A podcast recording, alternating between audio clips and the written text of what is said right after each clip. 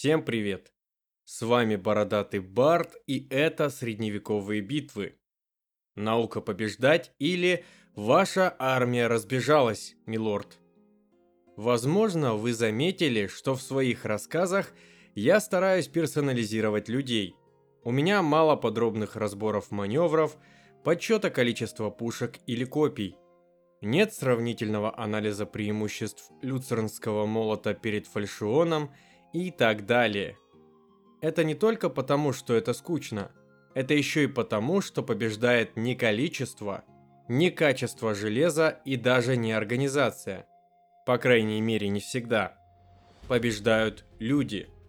Я рассказываю про людей и делаю это как могу, как умею и как понимаю. Но я, конечно, могу во многом ошибаться. Все же люди штука сложная, особенно люди перед лицом опасности.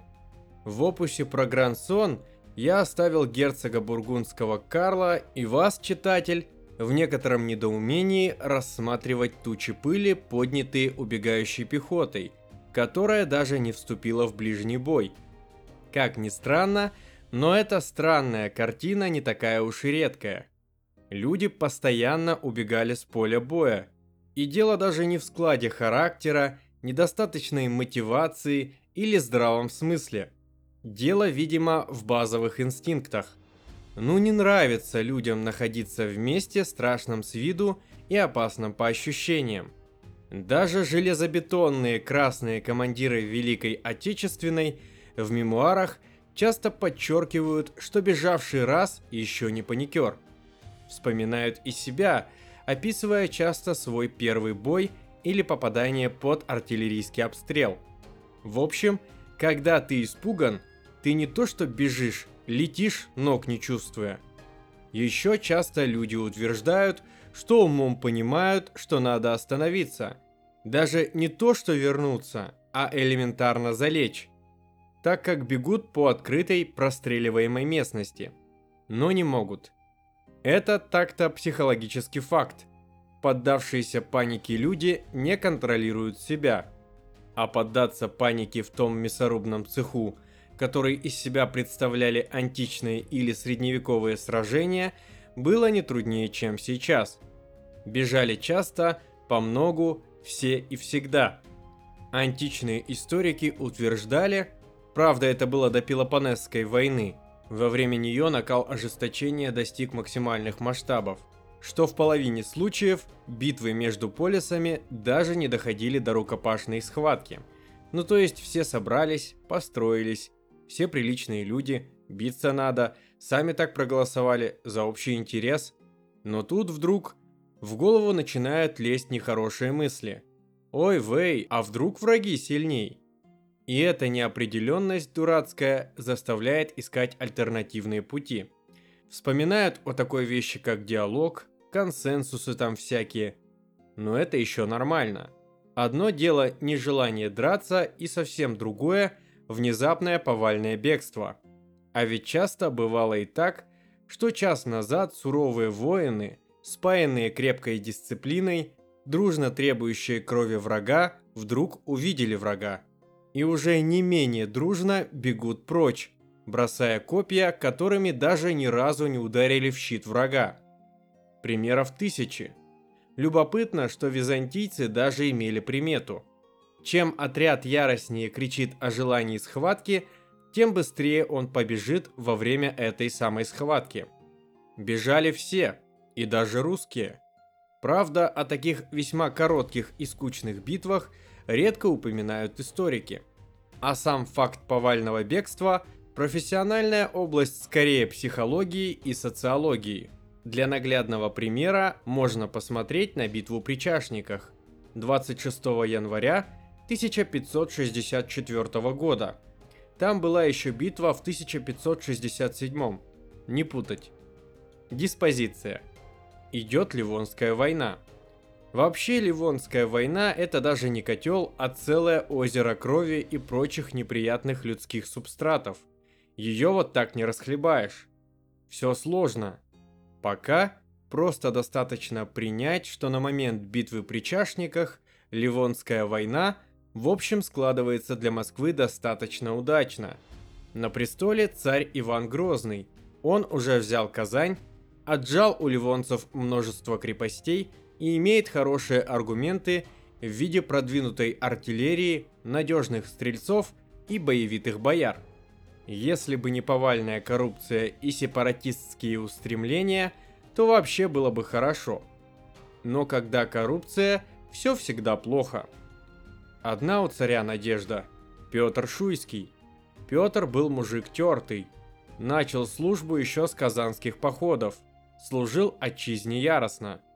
И именно Петр должен был провести войско под Оршу, чтобы там усилиться подкреплениями и ополченцами из Смоленска, оружие для которых он вез с собой. А после этого возглавить объединенные силы и добить ливонцев. Именно что добить. Навстречу Петру Шуйскому и его войску выскочил, судя по всему, просто крупный конный отряд с задачей помешать продвижению русской армии. Еще раз, война идет хорошо. Корпус Шуйского опытные ветераны, усилены крупными и хорошо вооруженными подкреплениями. Двигаются против врага, войска которого уже не раз терпели поражение от русских. Полководец опытен и победоносен. Ничего не предвещало беды. А потом на них внезапно выскакивают литовцы. Далее версии разнятся. По русской версии, авангард Шуйского – не приняв боя, отступает к основным силам. Войско, растянувшееся на марше, охватывает паника, которую командиры не сумели пресечь. Сначала отдельные отряды, а потом и все войско бежит. Разгром страшный. Потерян огромный обоз с оружием, драгоценная артиллерия, восстановить которую так и не удастся до конца войны. Жертвы среди людей оцениваются русскими летописями в несколько сотен человек. Петр Шуйский, наиболее видный полководец Ивана Грозного, погиб.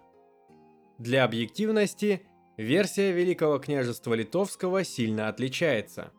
Например, они утверждают, что бой все-таки был. И, конечно, режут правду матку о русских потерях. 9 тысяч русских было зарублено. Самих литовцев, кстати, по этой версии было около 6 тысяч – но источники позволяют говорить не более чем о 500 конных литовцах, которые могли оказаться в той области. Что еще позорнее, конечно. В любом случае, это поражение Москвы трудно переоценить. Оно буквально переломило ход Ливонской войны, результатом которой стали очень серьезные территориальные, людские и политические потери для Ивана Грозного. Но, как нетрудно догадаться, Сражение это не очень известно. Зато битва при Молодях, где русские полки, напротив, проявили удивительную стойкость, сейчас достаточно часто встречается. По крайней мере мне. Но в том-то и дело, что стойкость это удивительно. И вообще-то обычным здравомыслящим людям не свойственно. На протяжении веков сильные мира сего думали. Думали о разном, но много и часто о том, как бы заставить других людей убивать и умирать за свои интересы? Сейчас у нас есть серьезная социальная мотивация, и я остановлюсь на этой фразе. Но если взять средневекового человека, чей мир кончался окрестностями его селения, и попытаться его мотивировать для похода в дальние края, с серьезными шансами там умереть, то я даже не знаю, как это сделать. Я могу понять застарелую вражду между соседями, жажду наживы как двигатель мобилизации, со скрипом, но тоже достойный фактор. Но лезть буквально в мясорубку против кучи странных и страшных людей, а если злых чужаков вдобавок на вид больше и они лучше вооружены. И тем не менее, это не просто возможно, но история пестрит подобными примерами. Просто удивительно, как мог удерживать от поголовного дезертирства отряды своего разноплеменного войска Ганнибал? В высшей степени загадочно, чем выманил с благодатной и таки уже завоеванной Эллады своих македонцев Александр. И этот список можно продолжать бесконечно. И тут в полный рост встает личность. Значение личности в истории весьма заметно, несмотря на советское отрицание этого.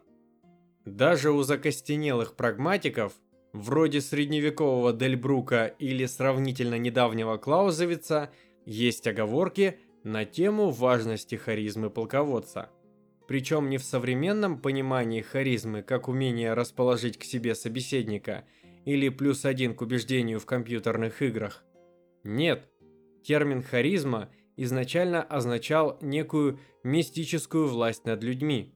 И она не могла быть больше или меньше. Она либо была, либо нет. Даже далекий от всего этого Толстой – тоже прозорливо подмечал нечто мистическое на войне в личности командующего. Впрочем, на то Толстой и великий писатель. Для унылых военных термины «этакое некое» неуместны. До тех пор, пока харизму нельзя посчитать и измерить, она для военного планирования бесполезна.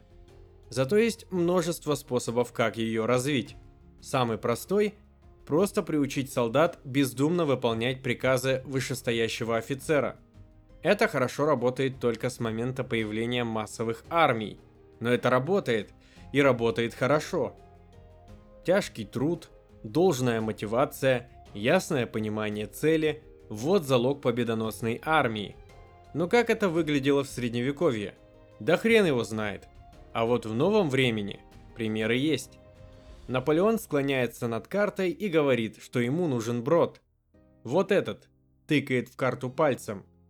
Тут же отряжается отряд французов, который идет в это место на карте, встречает там австрийский корпус и, по идее, французы теперь должны отойти и запросить подкреплений или другого приказа. Но это невозможно. «Это приказ самого императора!» – кричит французский офицер своим солдатам – да здравствует Франция! И французы атакуют. Атакуют в меньшинстве, наскоро привлекая к себе на помощь случайную случившуюся батарею поблизости. В результате неожиданного, но решительного натиска численно превосходящие их австрийцы смяты и отброшены. Французы изранены и утомлены. И тут выясняется, что брода там нет. Приказ императора ради Франции хрипит простреленный в трех местах офицер и умирает. Солдаты разбирают дома стоящего рядом селения и начинают строить мост. Бревна на лафетах, кирпичные груды в мундирах, все сволакивается, трамбуется, связывается и скидывается в реку. Мост за час не построишь. Да и без инструментов работа движется медленно. Конечно, какая-то насыпь получилась, но в самом глубоком месте вода по-прежнему выше подбородка. И вдруг через пару часов появляется конница с конной артиллерией. Ее задача пройти брод и ударить во фланг вражеским войскам. Приказ императора во имя Франции. И тогда французские солдаты лезут в воду, упирают в дно бревна и буквально держат на себе настил из крыш и заборов, по которому скачут кони и едут пушки.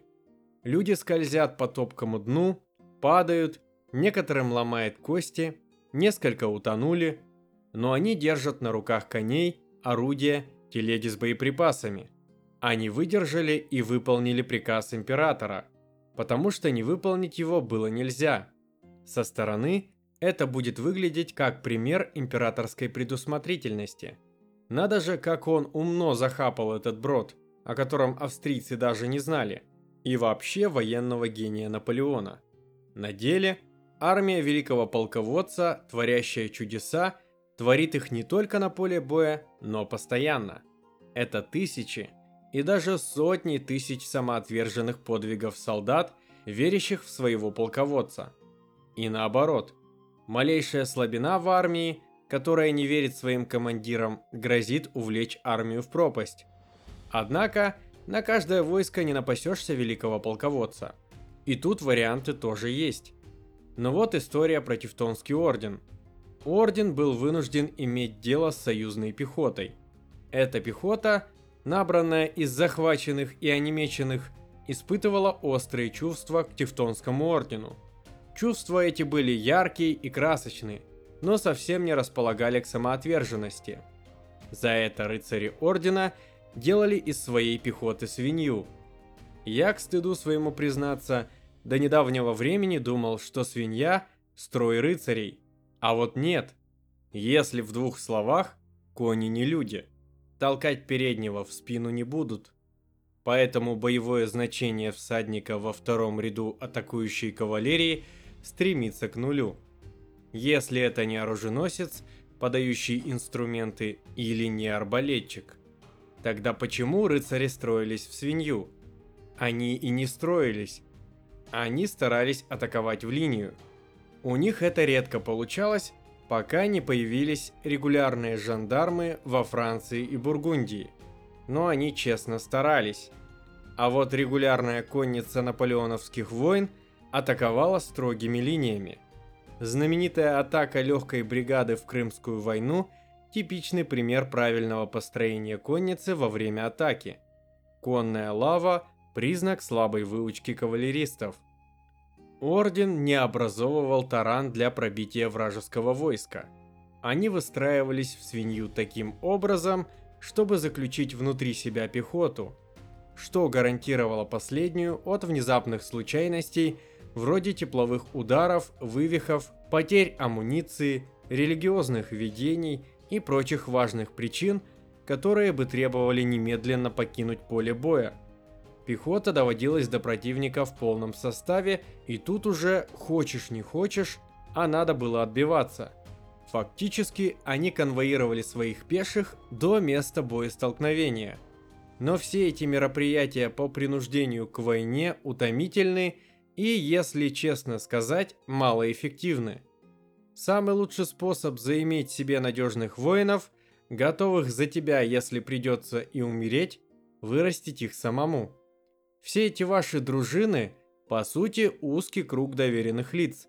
Именно что друзей, которых ты знаешь с детства и которые обязаны тебе всем.